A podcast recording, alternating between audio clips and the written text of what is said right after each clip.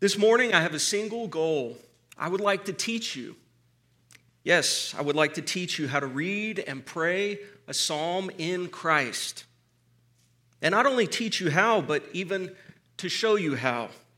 To show you how to read and pray and appreciate a psalm in Christ so that you can be more familiar and more confident and more inclined to turn to the Psalms, especially in your moment of need.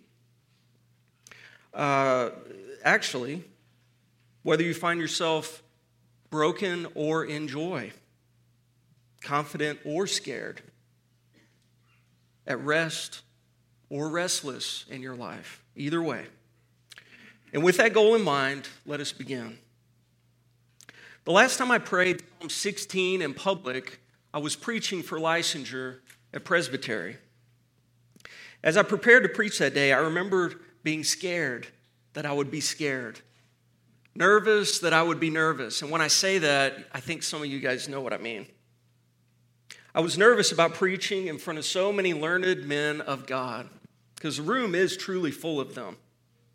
So before I began to preach, I prayed Psalm 16 to set the Lord always before me at my right hand that I might not be shaken.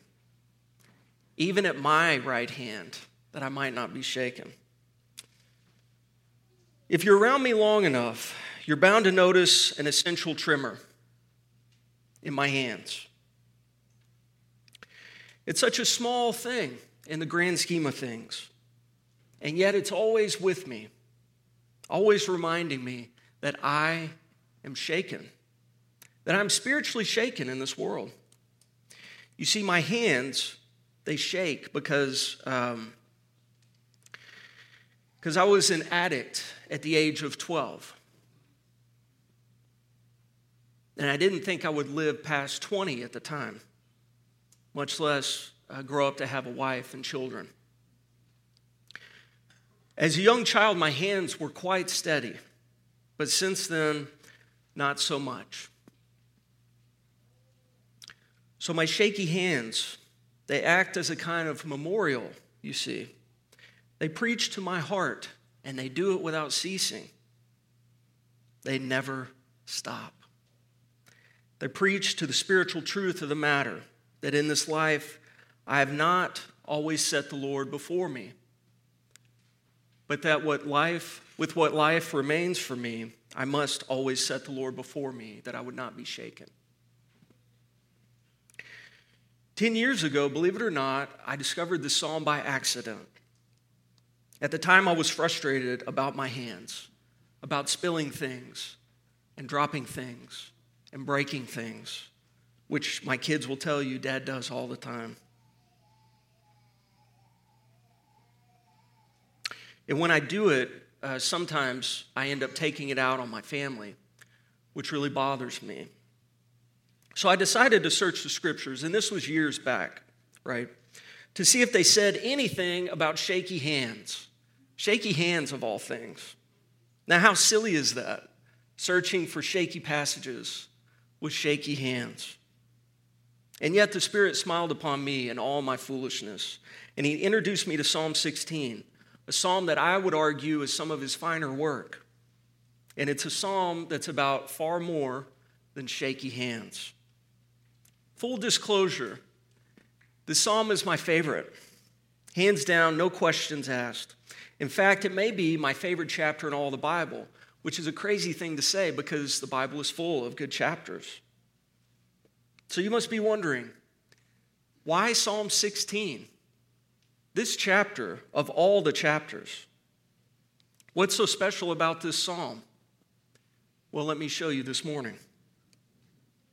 First, the psalm opens with an honest cry Preserve me, O God, for in you I take refuge. You are my Lord.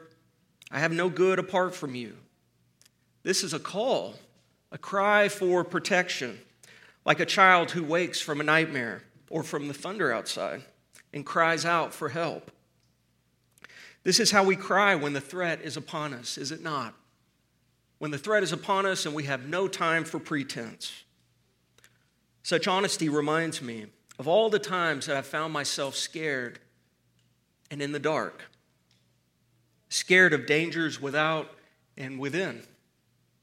And I'm reminded of all those times that I had nowhere else to cry but to my Heavenly Father. I read on, and in verse 3, I find a beautiful expression of love for you. Love for the saints, the excellent ones, in whom is all my delight. And I'm reminded of all the times I struggled and didn't feel like going to church. But I went anyways and stayed long after the service was over, talking, just talking, talking to the saints. And I see many of you doing that very thing as well. For they are the excellent ones in whom is all our delight.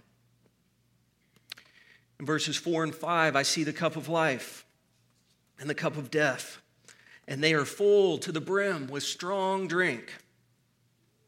One increases my sorrows, and the other fills me with joy. I'm reminded of Paul who says, There are only two cups in this world the cup of God and the cup of demons. And I'm reminded that I can't drink from both. And so I must choose the cup of life or the cup of death. Like Christ, you see, the demons have prepared for me a table, and they earnestly desire to share it with me. But the Spirit reminds me the Lord is my chosen portion. He holds my cup, my life, my lot, and in Him I have a beautiful inheritance. In verse 7, I bless the Lord who gives me counsel, the Lord who instructs my heart at night, the Lord who at the end of a long day illuminates my heart with His word, if I don't fall asleep watching TV. And then I come to verse 8 that I've set the Lord always before me. Because he is at my right hand, I shall not be shaken. But as I pray, I feel my hands begin to tremble, tremble and tremor. And the words on the page begin to shake. And I remember all the times that my soul wavered and is shaken. And I come to realize the truth of the matter that even though Psalm 16 is my favorite, it really doesn't belong to me. It's a beautiful plea and promise, to be sure, but by rights, it belongs to somebody else. Our Bible tells us that David wrote Psalm 16. The subtitle tells us it's a miktam of David.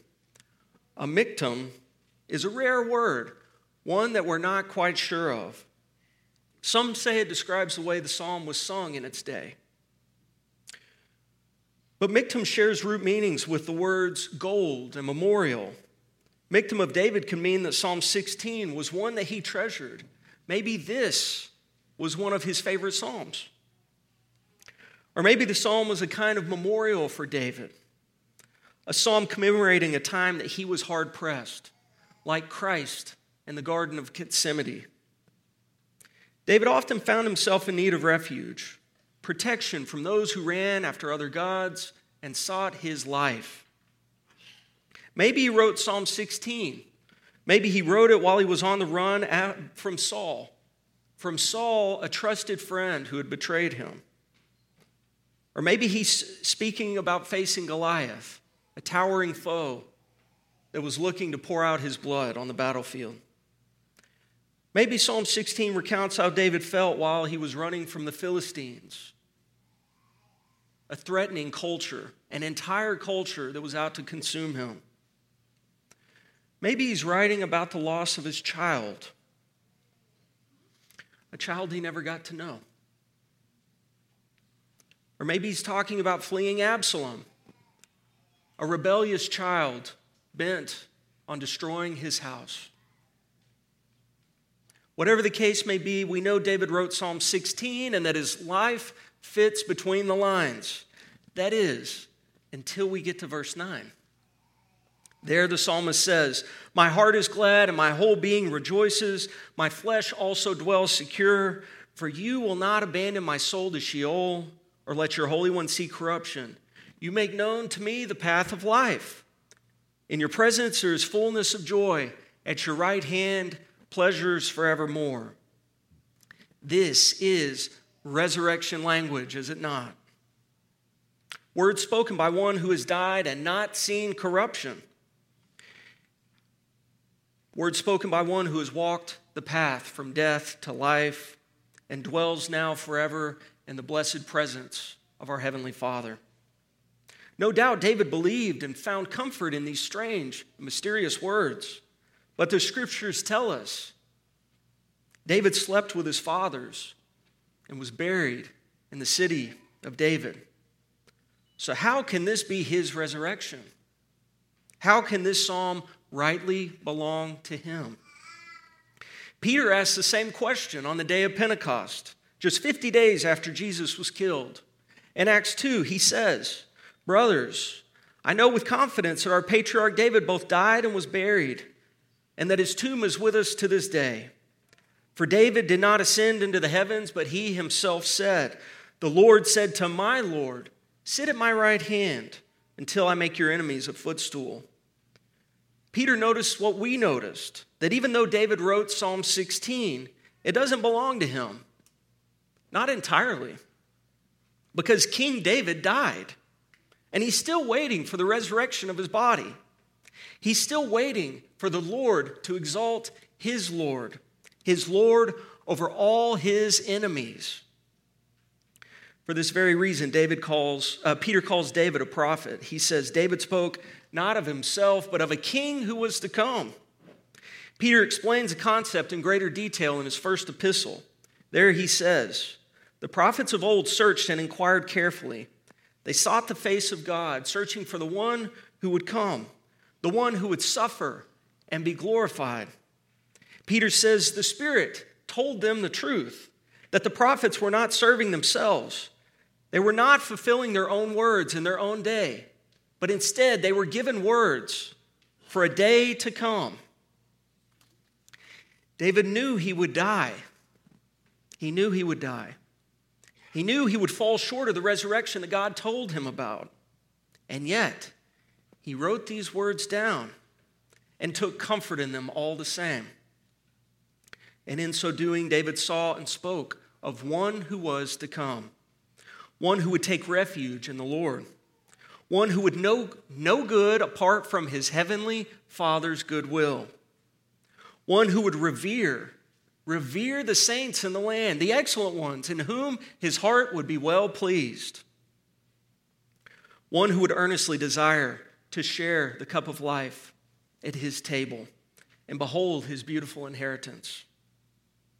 One who would heed the Lord's counsel and not be shaken, even in the face of certain death, one who would die and lay in a tomb and not see corruption, one who would walk the path of life and ascend into the clouds and take everlasting joy in his Father's goodwill.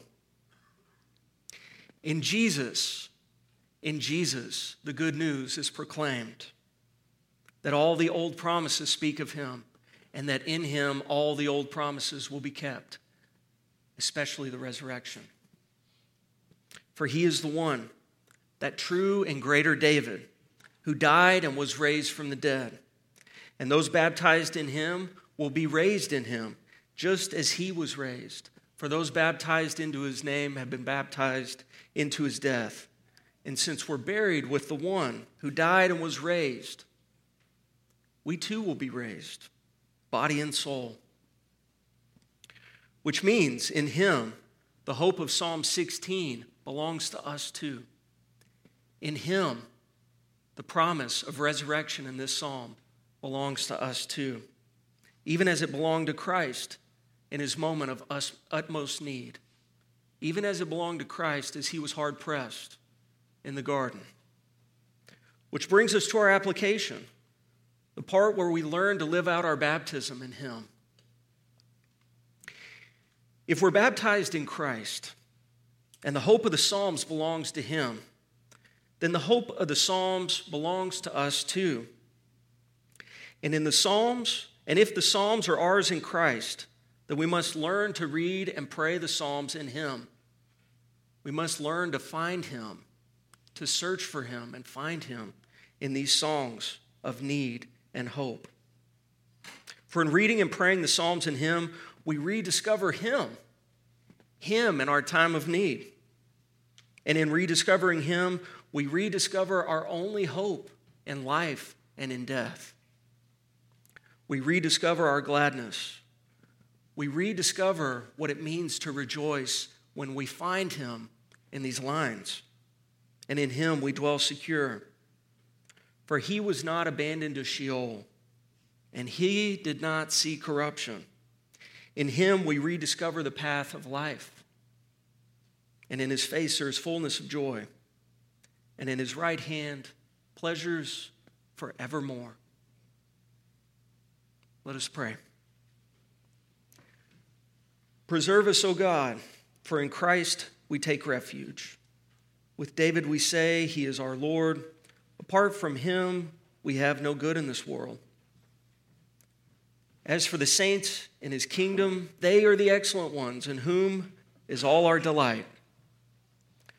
The sorrows of those who run after demons shall multiply. Their drink offerings of blood we will not pour out or take their names on our lips. For Christ is our chosen portion. He is the cup that we bless at his table, for in him we have a beautiful inheritance. We bless his spirit who gives us counsel and, the, and instructs our hearts in the depths of the night. He has set you always before him, Lord, and is seated at your right hand unshaken. Therefore, our hearts are glad and our souls rejoice, our bodies dwell secure. For you did not abandon him to Sheol or let your Holy One see corruption. In him you have made known to us the path of life. For in his face there is fullness of joy and pleasures forevermore. Amen.